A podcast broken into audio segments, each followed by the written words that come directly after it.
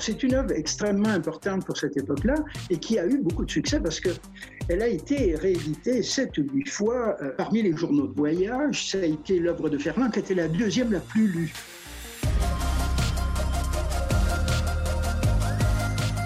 Bonjour et bienvenue à Parésia, votre balado qui prend le temps de penser. Le récit de voyage est un genre littéraire à part entière. Du récit romanesque de l'Odyssée d'Ulysse au livre de voyage de nos tables à café, en passant par les promenades dans Rome de Stendhal ou les récits de Marco Polo, les terres étrangères ont toujours fasciné nos imaginaires collectifs. Mais qu'en est-il des récits qui nous concernent? Certains sont plus connus, comme les rapports des Jésuites à l'époque de la Nouvelle-France ou la correspondance de Marie de l'Incarnation avec son fils Claude Martin. D'autres, par contre, le sont un peu moins. L'abbé Saint-Jean-Baptiste Antoine Ferland prêtre du diocèse de Québec et grand historien, est sans doute à inclure dans cette deuxième catégorie. Pour nous faire redécouvrir cette figure centrale de notre histoire et dont l'actuelle reconnaissance est inversement proportionnelle à sa contribution à notre historiographie nationale et ecclésiale, j'ai la joie d'être en compagnie de Pierre Rouxel. Bonjour. Bonjour. Pierre Rouxel, vous venez du monde de la littérature. Euh, vous êtes actuellement chercheur au Cégep de Sept-Îles sur la côte nord.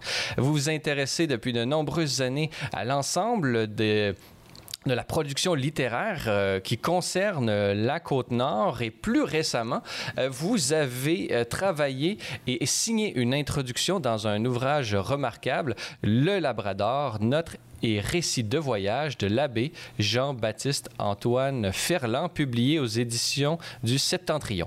Mais tout d'abord, Pierre Rouxel, pouvez-vous nous parler de votre parcours et Qu'est-ce qui a fait en sorte que vous vous êtes intéressé à la production littéraire sur la côte nord? Alors moi, je suis arrivé sur la côte nord en 1972, donc euh, presque 50 ans, et euh, après euh, un certain temps, je me suis intéressé de façon plus particulière à l'histoire de la côte, comme j'allais faire toute ma carrière à cette île, et j'ai travaillé donc à la Société historique. Et c'est par le biais de la Société historique qui publiait une revue, la revue d'histoire de la Côte-Nord, que je me suis familiarisé, parce que je ne suis pas nord-côtier d'origine évidemment, et je me suis familiarisé avec l'histoire de la côte, qui est quand même toute une histoire.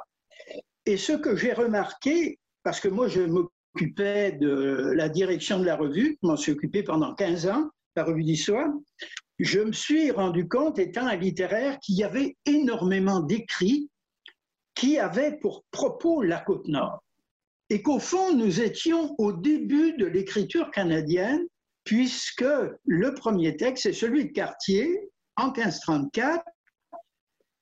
Que voulez-vous, on n'arrive pas en, avion, on arrive par le Golfe, on arrive en bateau. Et les premières terres, les premiers espaces qu'on voit, c'est le Golfe, les îles, la côte sud et la côte nord. Alors, j'avais pris conscience de ça et lorsque j'ai terminé ma carrière d'enseignant en 2005, j'ai proposé au collège de mettre sur pied un groupe de recherche sur l'écriture nord-côtière. Alors, on voulait, ça s'inscrit quand même dans, la perspective historique, évidemment, mais là, on voulait s'intéresser de façon plus particulière au texte et à la représentation de la côte nord dans ces textes-là. Alors, on a un panorama assez exceptionnel puisque nous, on part de quartier pour arriver aujourd'hui, ce qui nous donne quelques siècles quand même, ce qui n'est pas possible dans toutes les régions du Québec. Hein. Alors, voilà. Et alors, on a fondé un groupe avec deux collègues, ça fait 15 ans, donc 15-16 ans, et euh, on s'est dit, il faut publier quelque chose pour nous obliger à écrire. Et alors, on publie une revue qui s'appelle Littoral, chaque année à l'automne. Et donc, on est en train de préparer notre 16e euh, numéro. Et puis, au fil des ans, après quelques années, évidemment, on s'est rendu compte qu'il y avait des textes intéressants et qui n'étaient plus disponibles. Et là, on s'est dit, mais ce serait intéressant, en même temps que la revue, d'essayer de rééditer certains textes.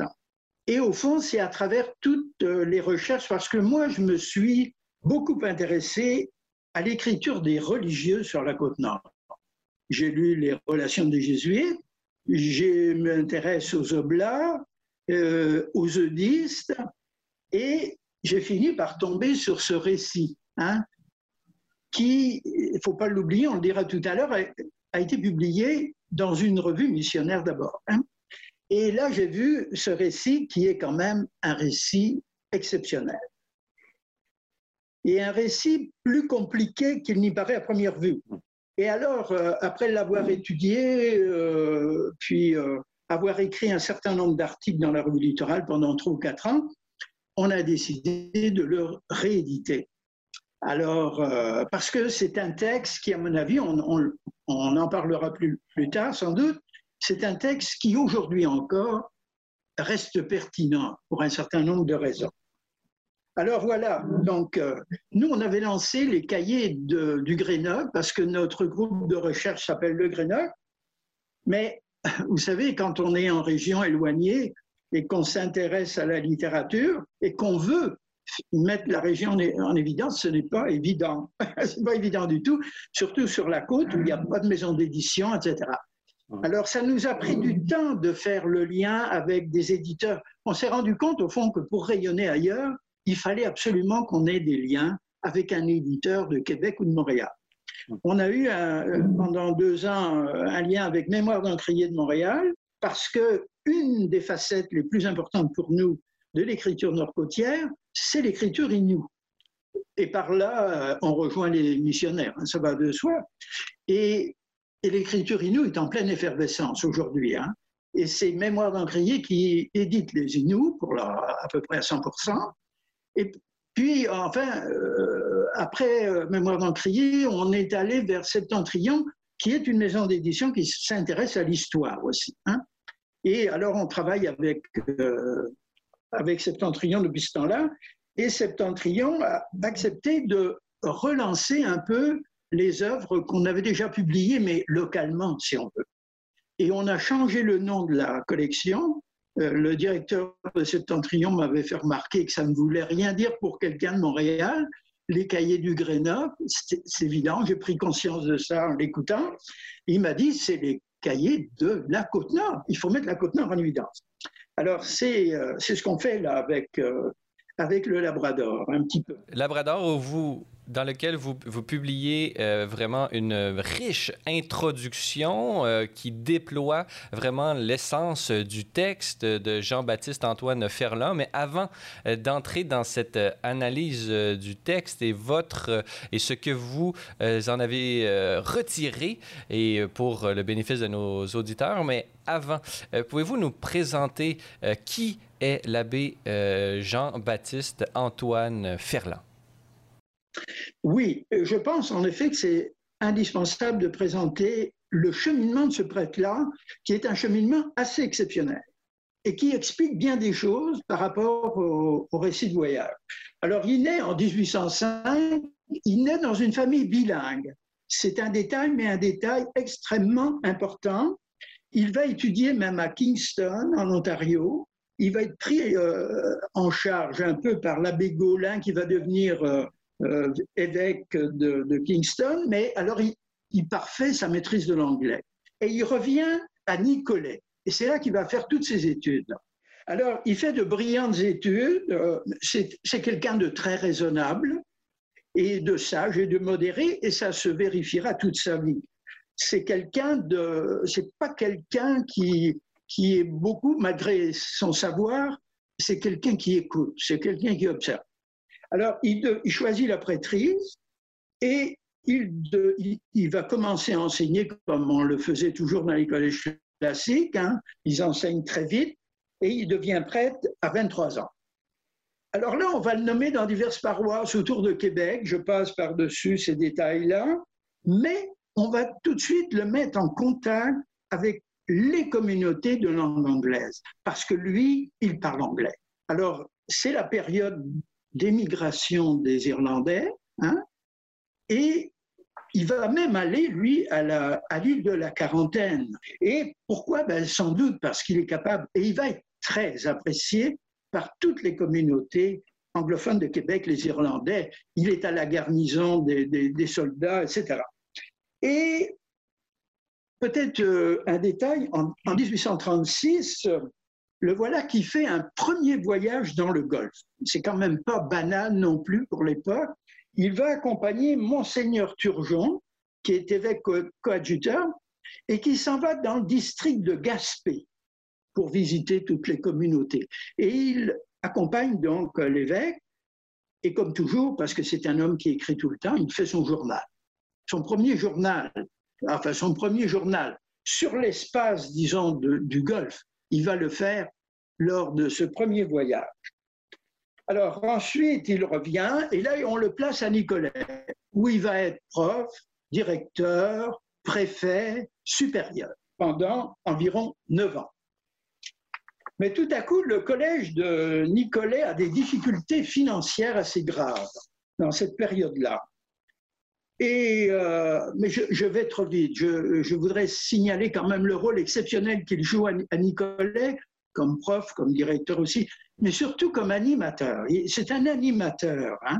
Il est très proche des jeunes. Il fonde une société littéraire avec ces jeunes. Il euh, les fait lire des journaux anglais c'est toujours la même chose, et il est, il est mis au courant de la politique et tout. Alors là, c'est quand même un personnage qui se démarque à ce niveau-là. Alors, il, euh, alors, je vous dis, il va aller, pendant cette période-là, à l'île de la quarantaine. Et à l'île, à Grosse-Île, il va faire un journal, que je n'ai pas lu entièrement, j'ai lu des extraits, où il observe ce qui se passe, et où il est particulièrement acide et ça, c'est son petit côté qu'on va retrouver dans le, dans, mais discrètement, mais, quand, mais là, il, est, il trouve scandaleux ce qui se passe à Grosse-Île. Alors, les armateurs qui font de l'argent avec tous ces pauvres-là, les lords anglais qui sont totalement indifférents à la misère, des... et les hommes politiques du Canada qui s'en lavent les mains. Alors, là, il y a déjà un polémiste qui se manifeste enfin, qui manifeste son esprit critique. Et ce n'est pas si courant de voir un prêtre se prononcer sur la dimension politique. Ce n'est pas très, très courant. Et alors, il, a, il y a des difficultés financières, puis il juge qu'il n'est pas à sa place. Il juge que lui, c'est pas, il ne se sent pas capable de faire ça. Il demande donc qu'on le relève de ses fonctions. Et on va l'appeler à l'archevêché de Québec il a un bon ami là, qui est vicaire général, Cazot, qui, a été un, collègue à Nicolet et qui peut-être a joué un certain rôle là-dedans.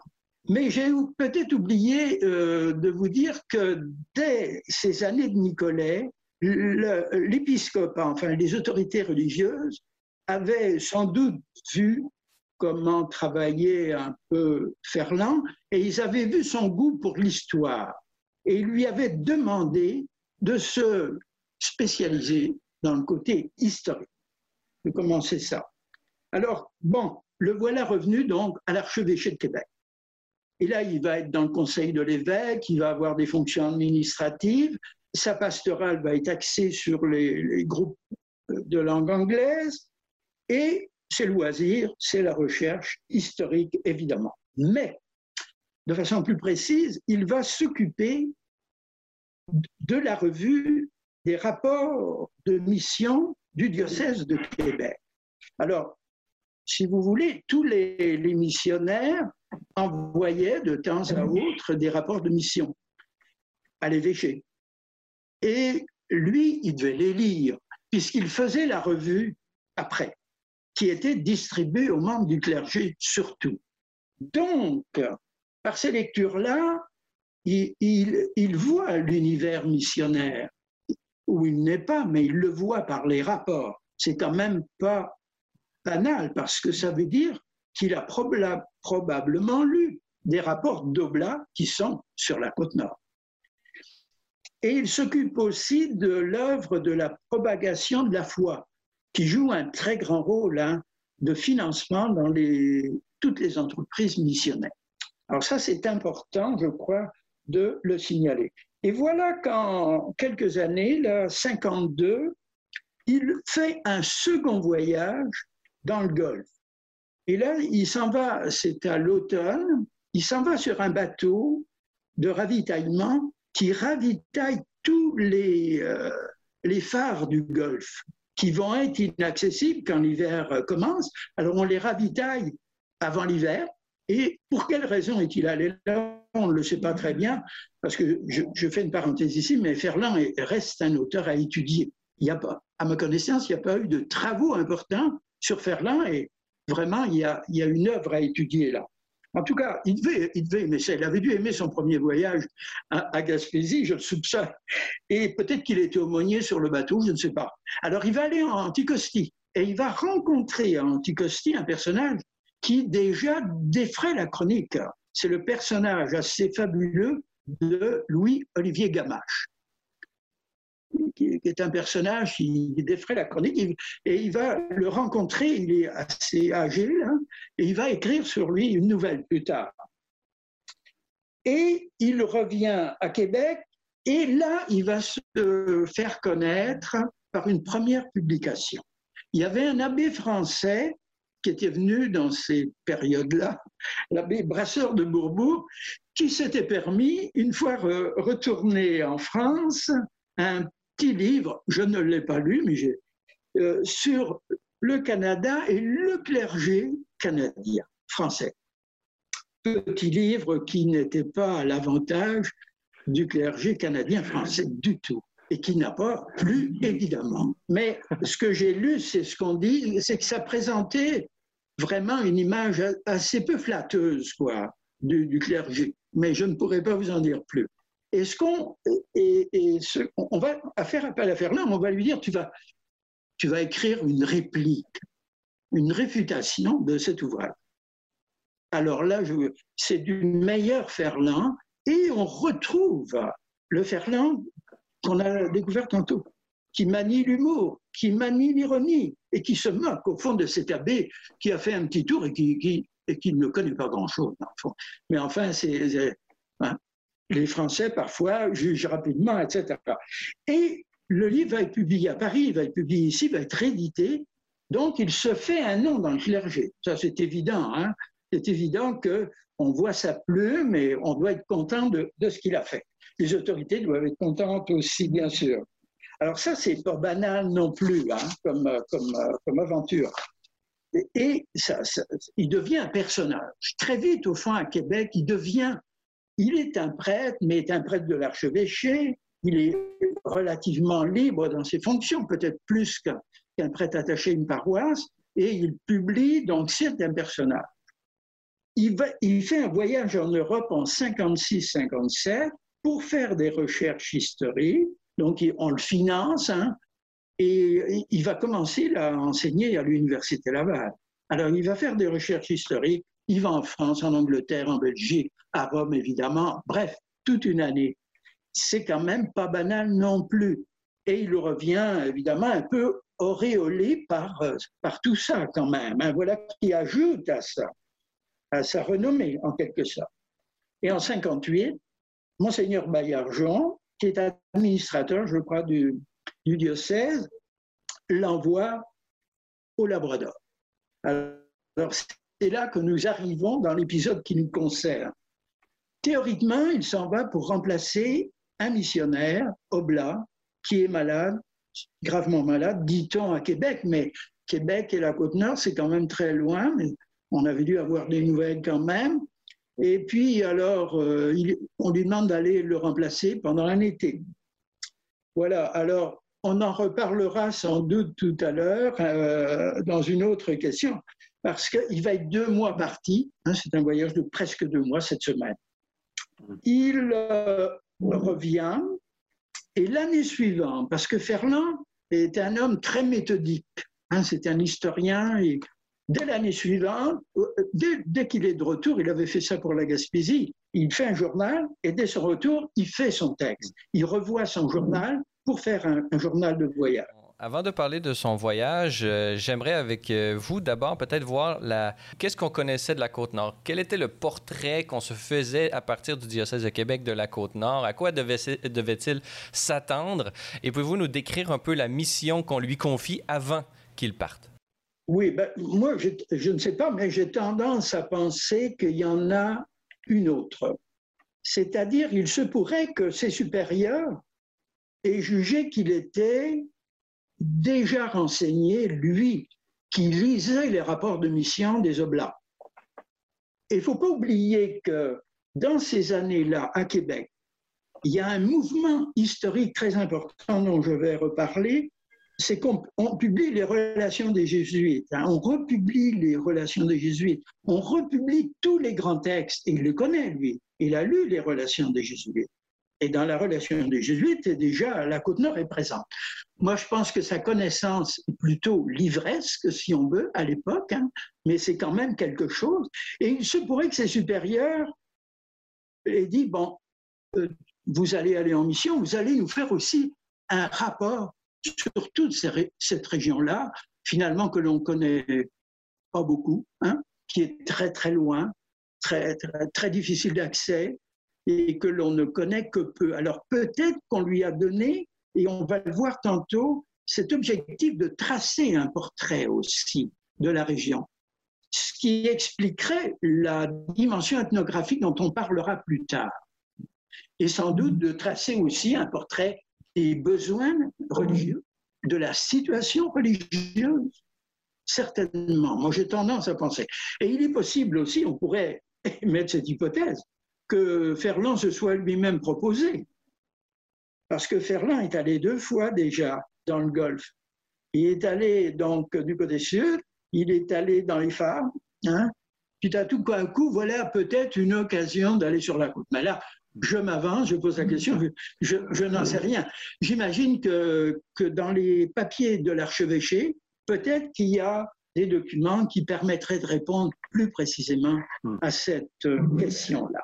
Pouvez-vous nous présenter le, territoire de la Côte-Nord pour peut-être euh, nos auditeurs qui peuvent se trouver un peu partout dans le monde? la Côte-Nord, à quoi ça ressemble euh, sur le, terrain peut-être à cette époque euh, et peut-être nous distinguer les différentes parties de cette même Côte-Nord qui est très grande, donc la, basse Côte-Nord, la haute Côte-Nord, ou je ne sais pas comment on les, les, nomme. Pouvez-vous nous, nous, juste nous décrire le territoire à, à cette époque et un peu le nous décrire aussi le trajet qu'il va effectuer euh, par bateau euh, durant cette escapade. Oui. Alors, euh, vous savez, l'appellation Haute-Côte-Nord, Moyenne-Côte-Nord, Basse-Côte-Nord n'existe pas à l'époque. C'est le mot Labrador. Au fond, même le Labrador, au début, ça commençait à Tadoussac. C'était le bout du bout, quoi, pour les gens de Québec, si on veut. Hein. Et puis après, ça va se déplacer, ça va, ça va se déplacer tranquillement vers l'est jusqu'au Labrador d'aujourd'hui, ça c'est une autre histoire. Mais lui, il part de Québec. Alors, qu'est-ce que c'est au fond euh, ce territoire-là? C'est une côte d'abord et avant tout.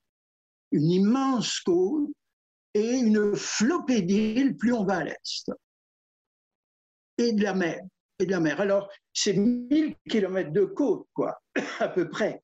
Et des petits villages isolés avec une population à la fois francophone, à la fois anglophone, qui double, triple peut-être, peut-être quadruple en été, alors que tous les bateaux viennent pêcher.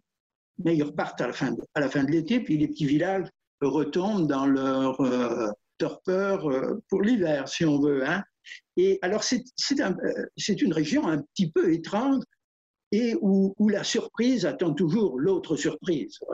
Et puis, il faut toujours bien se mettre dans l'idée qu'on ne peut y aller que par l'eau et que par bateau, et que c'est la mer qui décide, dans le fond. Hein. On a beau faire des plans, s'il y a du vent, on ne part pas, etc., etc. Alors lui, de façon plus concrète, il quitte Québec, il va à Berthier, donc du côté sud. Berthier, qui était une place où il y avait souvent des départs pour la basse-côte. Et il monte sur une goélette, qui, alors, euh, c'est un bateau, évidemment, comme il y en avait beaucoup sur le Golfe, et ils vont traverser du côté nord, et leur première halte va être Mingan. Et puis après, ils, vont descendre comme ça. Alors, la descente se fait en un mois. Il y aura 20 escales, à peu près dans, son livre. Je peux vous donner des noms qui sont tous, euh, dont certains ont disparu aujourd'hui. Mingan, Pointe aux Esquimaux, Natashquan, Wapitugan, donc il y a des mots, beaucoup de consonances montagnaises, Natagamout est à la tabatière, Chicapoué, Saint-Augustin, Chicatica, Baie des Rochers, île Herbée, Bonne-Espérance, les îles de la Demoiselle, et puis Blanc-Sablon. On est rendu au bout à Blanc-Sablon. Hein. Alors voilà, il fait ça en un mois et il va être trois semaines en remontant. Alors c'est un immense territoire, donc, avec des petites communautés. Quelquefois, il arrête, c'est pour trois familles. Il va arrêter pour euh, faire dire la messe et puis faire la, communion, euh, confesser, faire la communion des enfants, éventuellement baptiser. Hein. Et c'est une pastorale donc de terrain et qui, se fait sur le terrain en fonction des besoins. Hein. on va dire ça comme ça. Et voilà un peu ce que c'était que la côte nord. Alors c'est une, côte nord donc pleine de surprises. Euh, et il y a deux façons de le faire. On aurait pu imaginer un, missionnaire euh, euh, qui, au fond, est tout préoccupé par la pastorale, et puis qui se serait, qui aurait fait un rapport de mission d'abord et avant tout axé sur la pastorale. Mais ce n'est pas tout à fait le rapport de mission de, de, Ferland. Mais il faut bien se rendre compte que le Fernand qui va là-bas, est-ce qu'il est comme un missionnaire oblat, comme un missionnaire jésuite? Moi, je crois que non. Pas tout à fait pareil. Et quand on lit les textes des jésuites, des oblats, euh, on, ne comprend pas, on ne comprend pas toujours. C'est des traités spirituels, tandis qu'avec Ferland, on est vraiment plus dans la science, même historique, ethnographique et tout ça. Et puis, bon, il ne les fait pas dans les mêmes conditions. Hein. Les missionnaires euh, montés dans le canot des, des montagnais et tout, étaient toujours à la merci de n'importe quoi. Lui, quand même, il est dans un bateau, hein, et il est, il est reçu. C'est un, c'est un personnage il est plus libre, je pense, que. je, ne connais pas assez le clergé, là, mais les missionnaires habituels sont des, sont des réguliers. Et lui, c'est un séculier.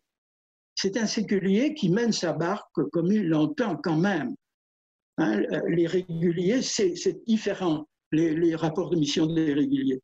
Euh, c'est vraiment centré sur, euh, puis il rend des comptes. Le, régulier, il rend des comptes à son supérieur. Et la différence entre séculier et régulier, les réguliers sont habituellement, dans la majorité des cas, des religieux qui sont liés par les trois euh, vœux, euh, les trois vœux, euh, dont celui d'obéissance. Et donc, ayant fait le vœu d'obéissance, ils sont habituellement très dociles aux injonctions et aux prescriptions de leurs supérieurs, tandis que les séculiers ont une relative obéissance intrinsèque à leur rôle, puisqu'ils sont incardiné dans un diocèse, mais euh, comme vous l'avez euh, mentionné, un séculier euh, n'est pas lié de ce surplus d'obéissance par lequel est lié le, religieux. Et donc, on, voit comme ça que l'abbé Jean-Baptiste Antoine Ferland avait une certaine indépendance, on pourrait dire ça comme ça.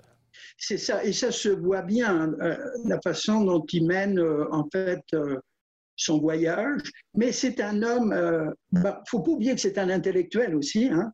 c'est un historien quand il arrive là, lui. Il connaît la côte aussi comme historien. Au fond, il va découvrir un territoire qu'il a connu par les rapports des missionnaires, qu'il lit, et qu'il connaît par ses connaissances historiques. Cartier, tout ça, lui connaît ça. Il a lu ça. Il n'y est pas allé, mais il a lu. Et et ça va apparaître dans le texte. À un moment donné, l'historien va se manifester. Tel endroit, il va dire qu'il est passé là, etc. Hein. Alors évidemment, ce n'est pas n'importe quel missionnaire qui peut faire ça. Donc il y a une liberté aussi dans l'écriture, si on veut aller par là. Hein. Peut-être serait-il bon quand même d'ajouter, de, terminer notre présentation de Ferland. Donc en 59, l'année suivante, il publie euh, dans les rapports d'émission du diocèse de Québec, il va publier son rapport de mission. Il fait quand même comme les missionnaires. Et ça, ça, s'intitule effectivement Mission du Labrador. Hein. Bon, alors, et puis voilà que dans ces années-là, il, est de plus en plus populaire. Si on veut, il, il joue un rôle culturel à Québec qui est de plus en plus marqué. Il va enseigner des cours d'histoire publique à l'Université Laval qui sont très connus, très connus et très courus. Euh, on parle de 300 à 400 personnes. C'est ouvert au public qui vont écouter Ferland. Il est en train de préparer indirectement son histoire du Canada. Hein.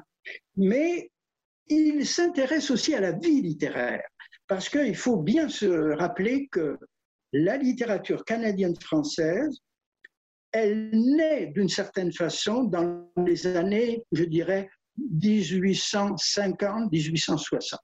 Il y a un mouvement d'intellectuels et de prêtres, donc, qui euh, décide qu'il faut faire une littérature canadienne-française qui soit le reflet des Canadiens français. Et il est un des, grands animateurs du mouvement. Alors, il y a trois grandes revues qui vont paraître euh, à ce moment-là, les soirées canadiennes, le foyer canadien, la littérature canadienne de 1850 à 1860, et il est, dans les têtes dirigeantes de tout ça. Il va y avoir un autre abbé qui va devenir célèbre, et le grand patron des lettres du 19e, c'est l'abbé Casgrain, qui est à peu près la même époque. Et bon, on ne rentrera pas dans les détails. Ce sont deux animateurs qui ont deux visions un peu différentes de la littérature. Moi, je dis que la littérature canadienne-française aurait changé d'aspect si Ferland n'était pas décédé si rapidement. Mais il va mourir très vite, tandis que Casgrain euh, va, pouvoir vieillir, il va être seul, il va tourner à sa manière. Mais ce sont deux animateurs exceptionnels quand même. Chers auditeurs de Parésia, notez que pour en apprendre davantage sur Celles et Lumières Médias, avoir accès à l'ensemble de nos émissions ou documentaires télé, consulter notre grille horaire ou lire nos différents blogs, rendez-vous sur notre site internet au www.slmedia.org/fr. Vous pouvez également nous suivre via Facebook, Twitter et Instagram. Grand merci à tous ceux qui veulent bien nous laisser un commentaire sur votre plateforme balado préférée ou en s'engageant par leur mention j'aime ou leur partage. Enfin, notez que l'apostolat C'est les Lumières Médias ne serait possible sans votre contribution financière. Pour faire un don, visitez notre site web au www.slmedia.org/fr où vous y trouverez toutes les informations sur nos différents programmes de soutien financier. Nous émettons des reçus pour fin d'impôt. Merci à l'avance pour votre générosité.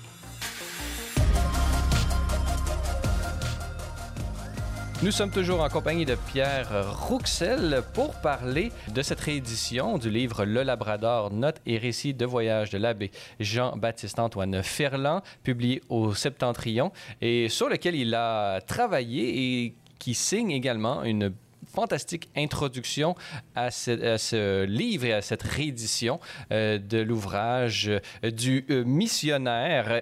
comme nous avons pu le voir dans la première partie de ce balado, Jean-Baptiste Antoine Ferland, c'est vraiment une personnalité centrale de notre histoire. Prêtre du diocèse de Québec, il est aussi intellectuel, naturaliste, botaniste, historien, polémiste, essayiste, ethnographe.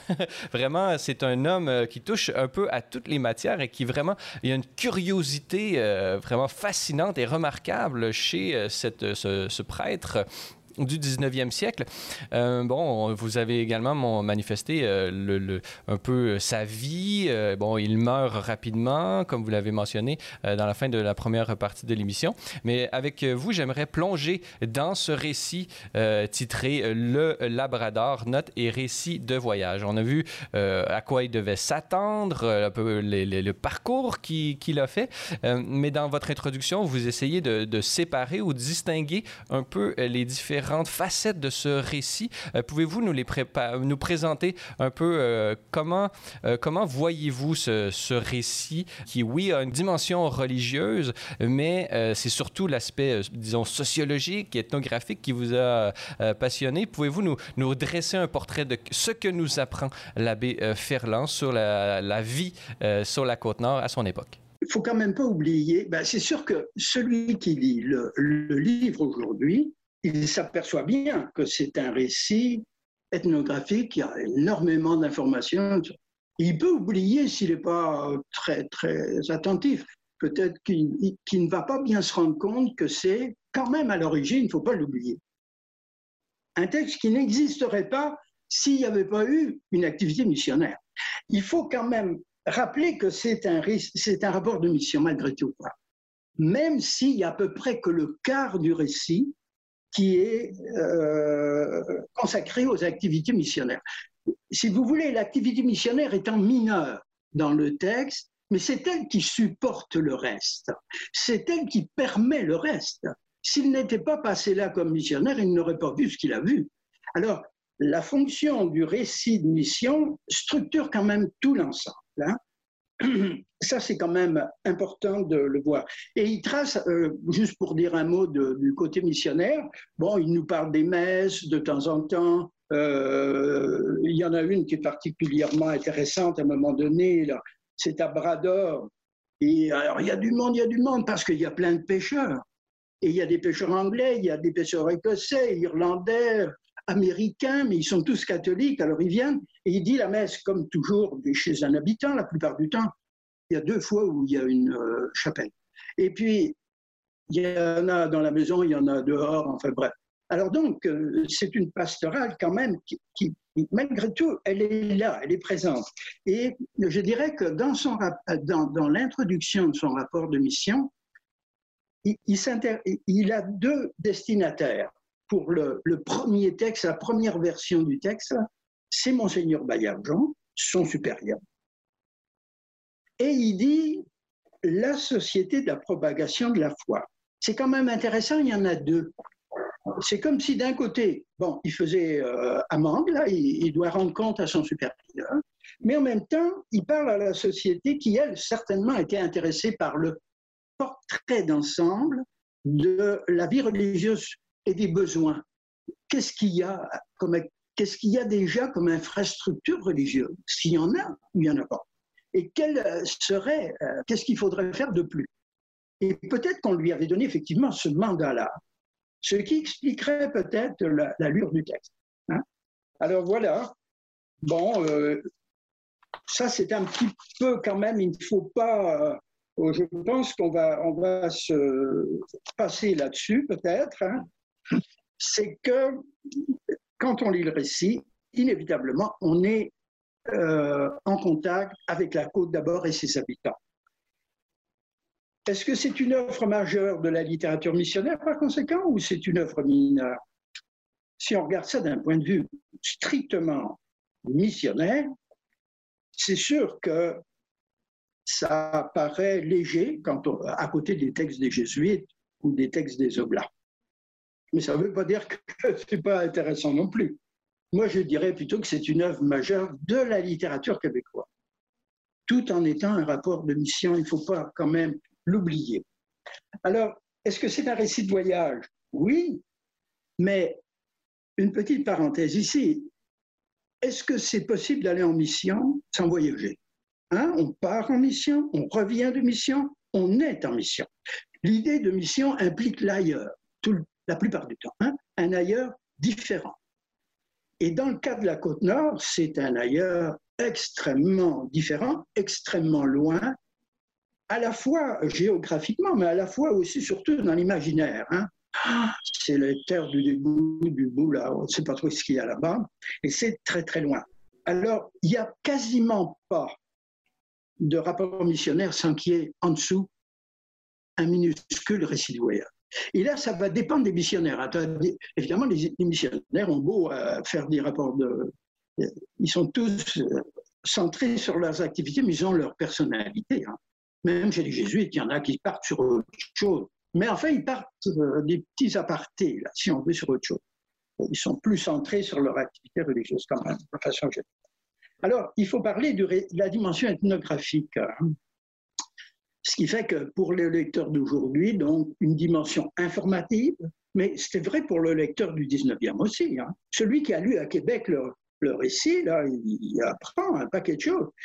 Et documentaire, hein, côté documentaire. D'abord, il y a une posture qu'il faut rappeler pour, qui est essentielle quand on veut faire un récit ethnographique.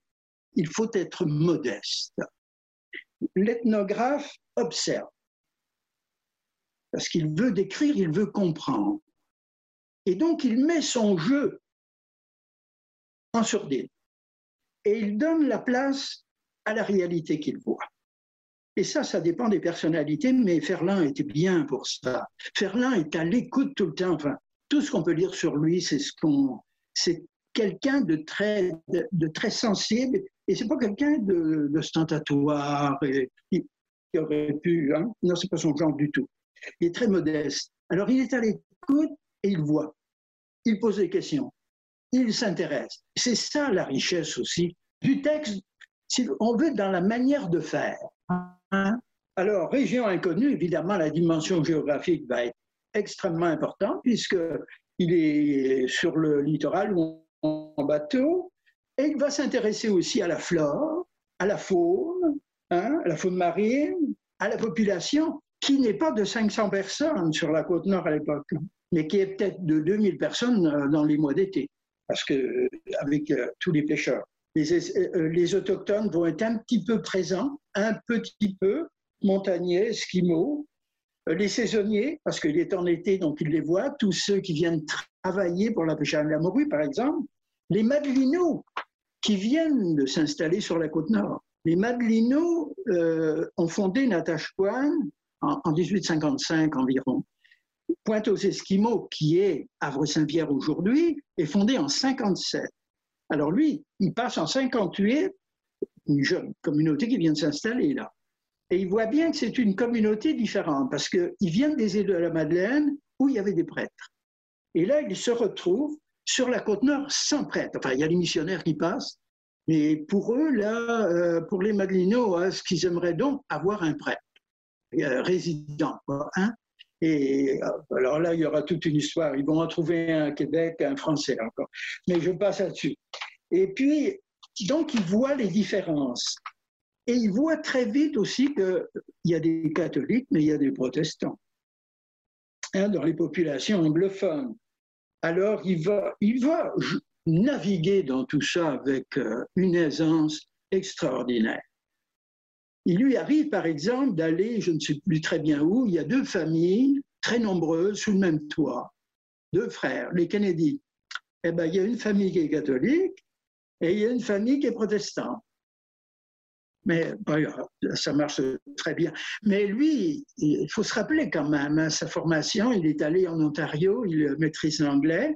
Un autre fois, là, il est, il est pris euh, à cause du vin. Il faut qu'il reste trois jours dans le même endroit il est chez un certain Buckle qui est protestant, qui l'héberge. Parce que la loi de l'hospitalité sur la côte nord, c'est quelque chose de sacré.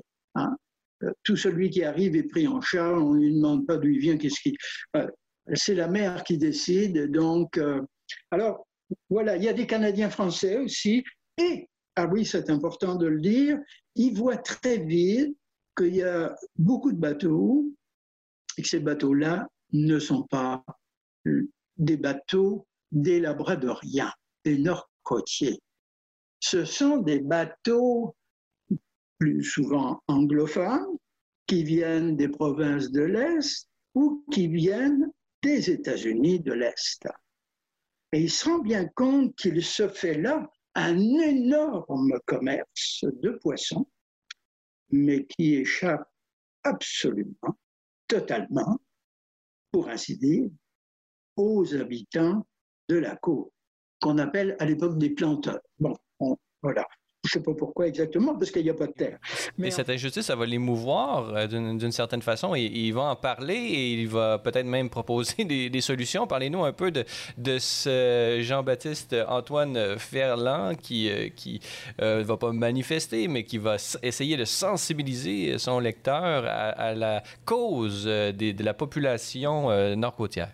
En effet, tout de suite, il voit ça déjà dans ce qu'on appelle aujourd'hui la Manganie, à Mingan et à Saint-Pierre, euh, euh, c'est-à-dire à Pointe-aux-Esquimaux, il se rend compte que les gens lui parlent de quelque chose. Les gens sont un peu inquiets parce qu'ils ne sont pas propriétaires du terrain.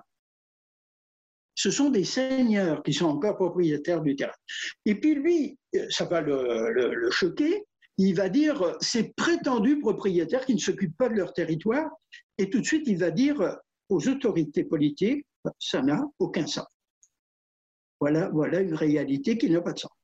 Alors, tout de suite, donc, il voit des choses il voit le commerce du poisson, il voit aussi ce qu'on appelait les eggers. C'était des, bateaux qui venaient ramasser les œufs d'oiseaux, mais des cargaisons d'oiseaux, hein, qu'on allait vendre à Halifax et à Boston, et qui euh, ravageaient tout, enfin, qui, qui, il les appelle les pillards.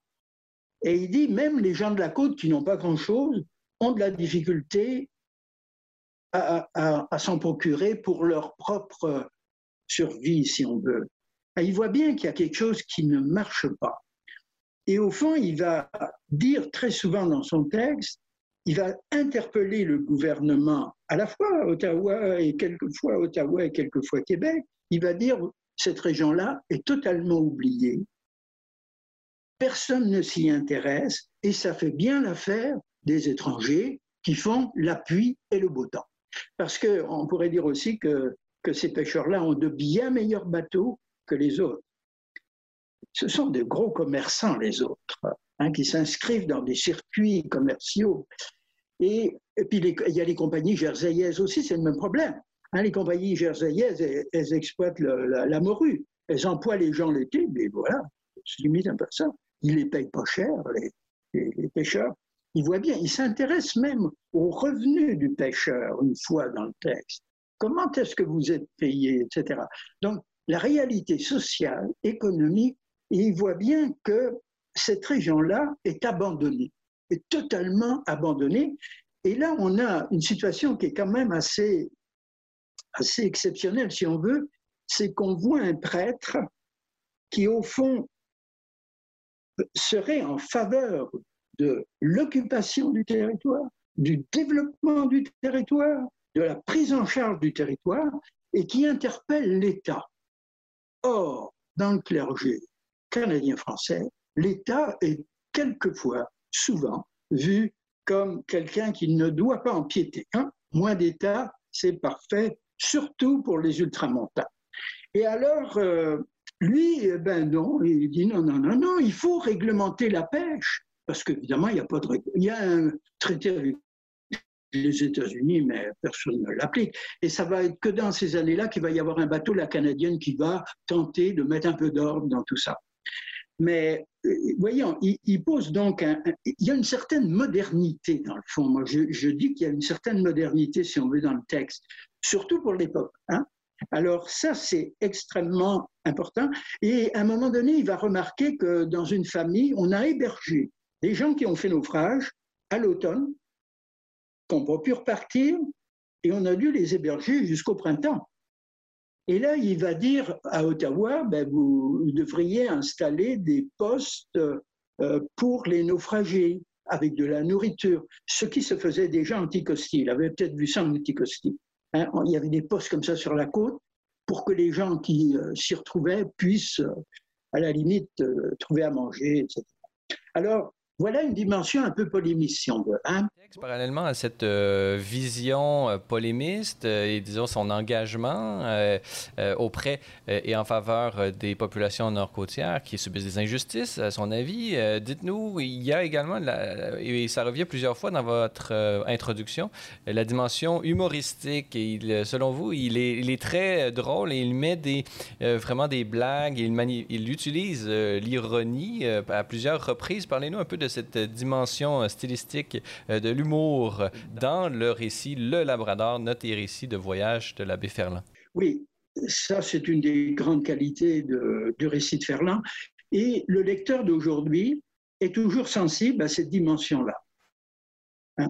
Bon, euh, j'ai parlé du polémiste tantôt, mais il ne faudrait pas prendre, euh, faudrait pas déduire que c'est un texte polémique acerbe. Non, il note ce qui ne va pas, il interpelle, mais ça reste quand même, si on veut, un peu marginal, mais ça méritait d'être souligné.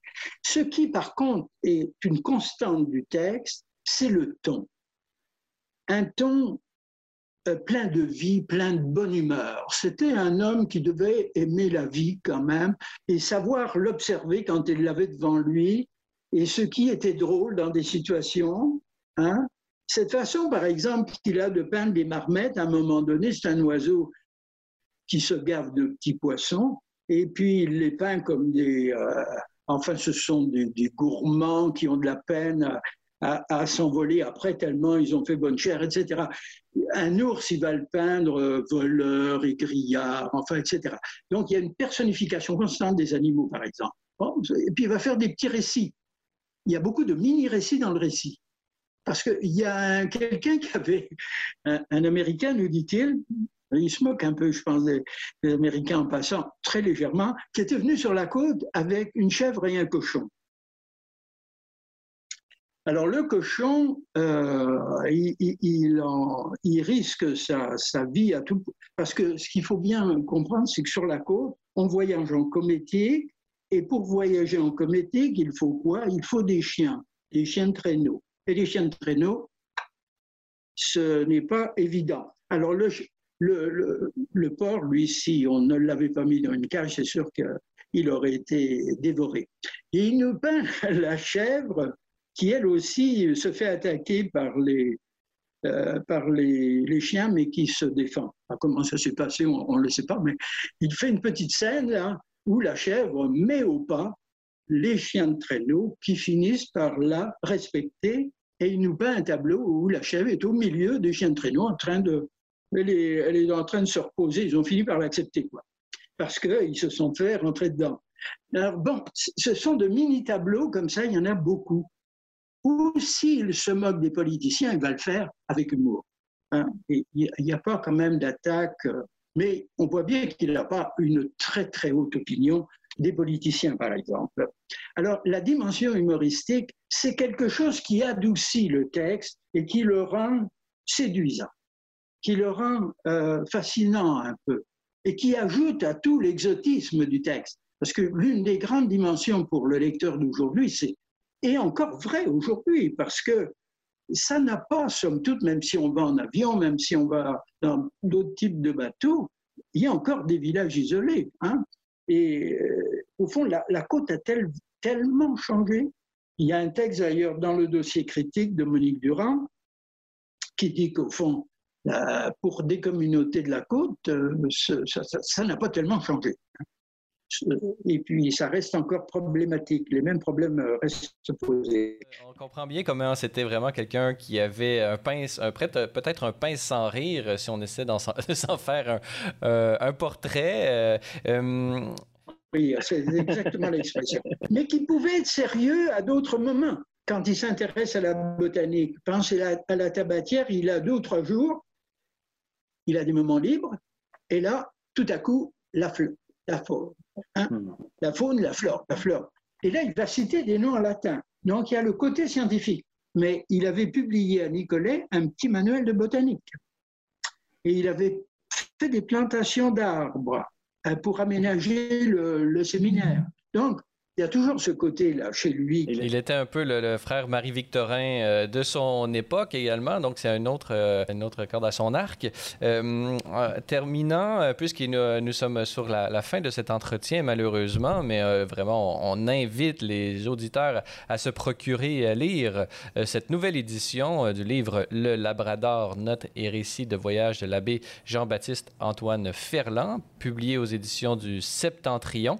mais en terminant, euh, Pierre Rouxel, vous qui avez euh, bon, publié une belle introduction euh, à ce texte vraiment historique qui, fait partie de l'historiographie québécoise.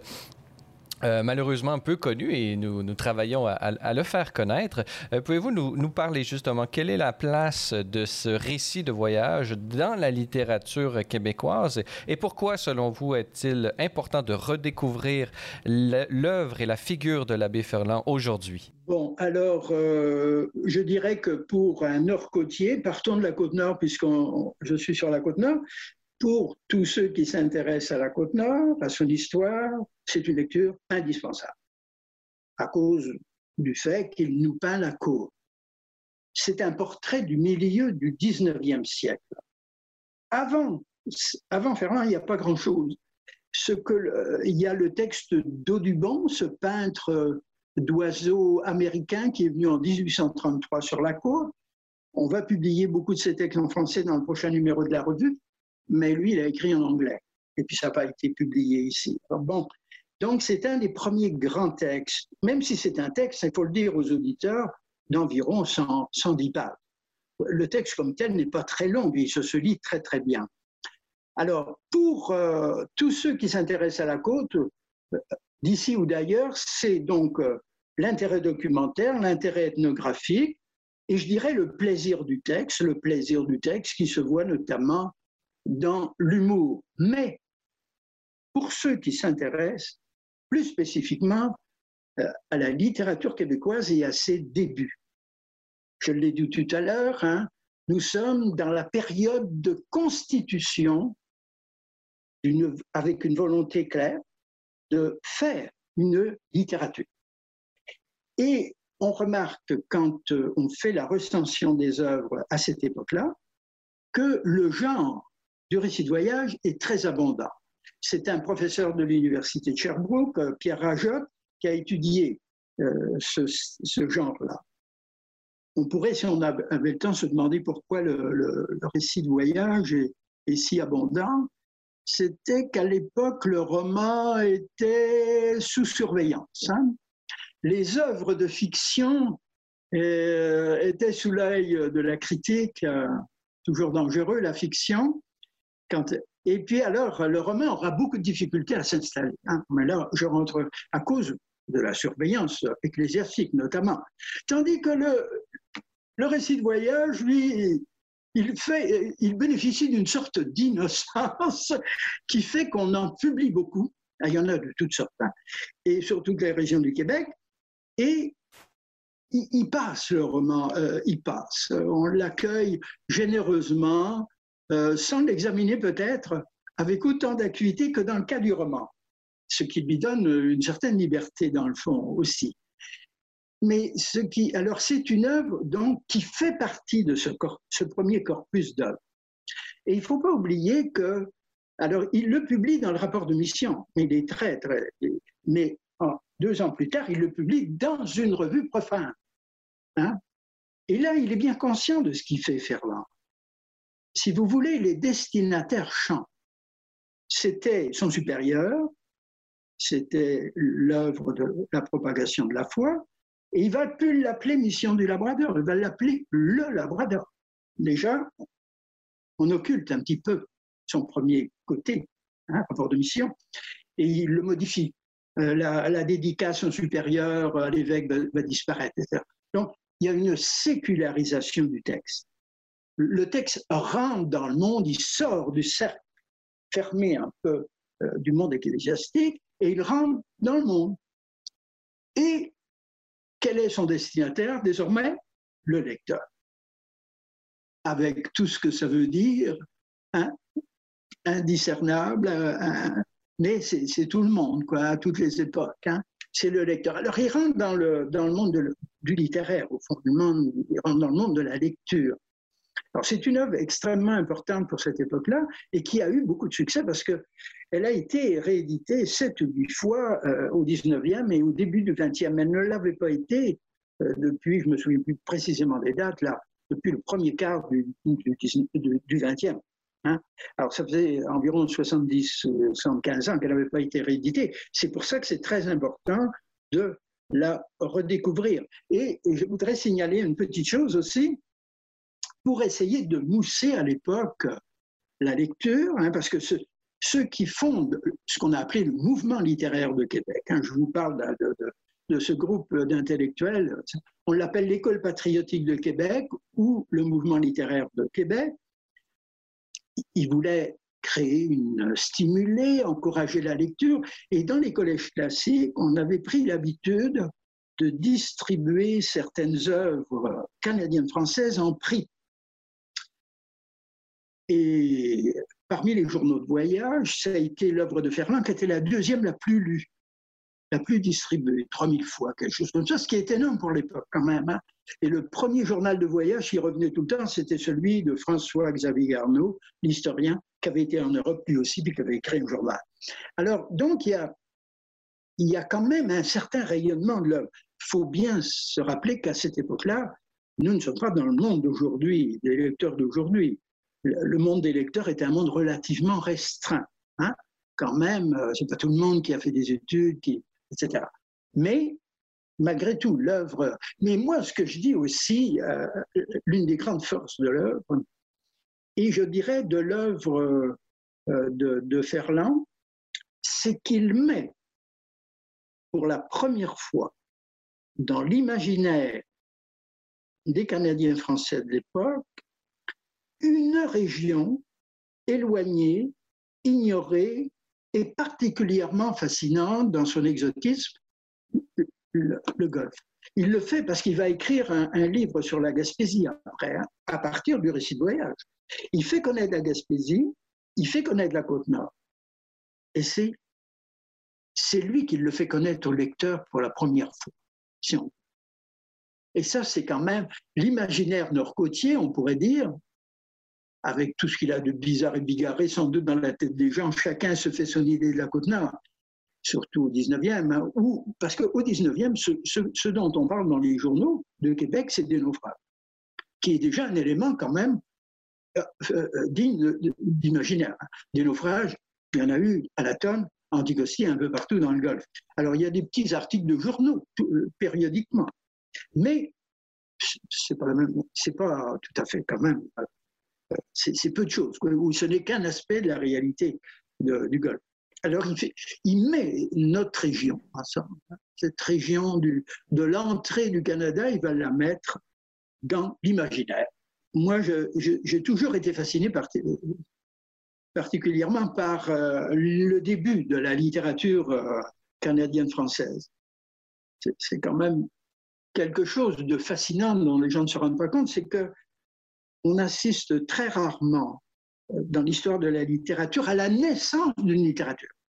Hein Quand il s'agit de la littérature française, de toutes les autres, là, on se perd dans le bout du bout, on ne sait pas trop où ça commence, puis on nous, voit chez les latins. Bon. Tandis que là, on voit, on voit une volonté nette de créer une littérature et on la voit s'installer d'œuvre en œuvre, euh, se créer un corpus, parce qu'il faut un corpus, il faut des œuvres, il faut des auteurs, il faut des lecteurs. Hein. Alors, si on s'intéresse à l'histoire du Québec, oui. Si on s'intéresse à la Côte-Nord, oui.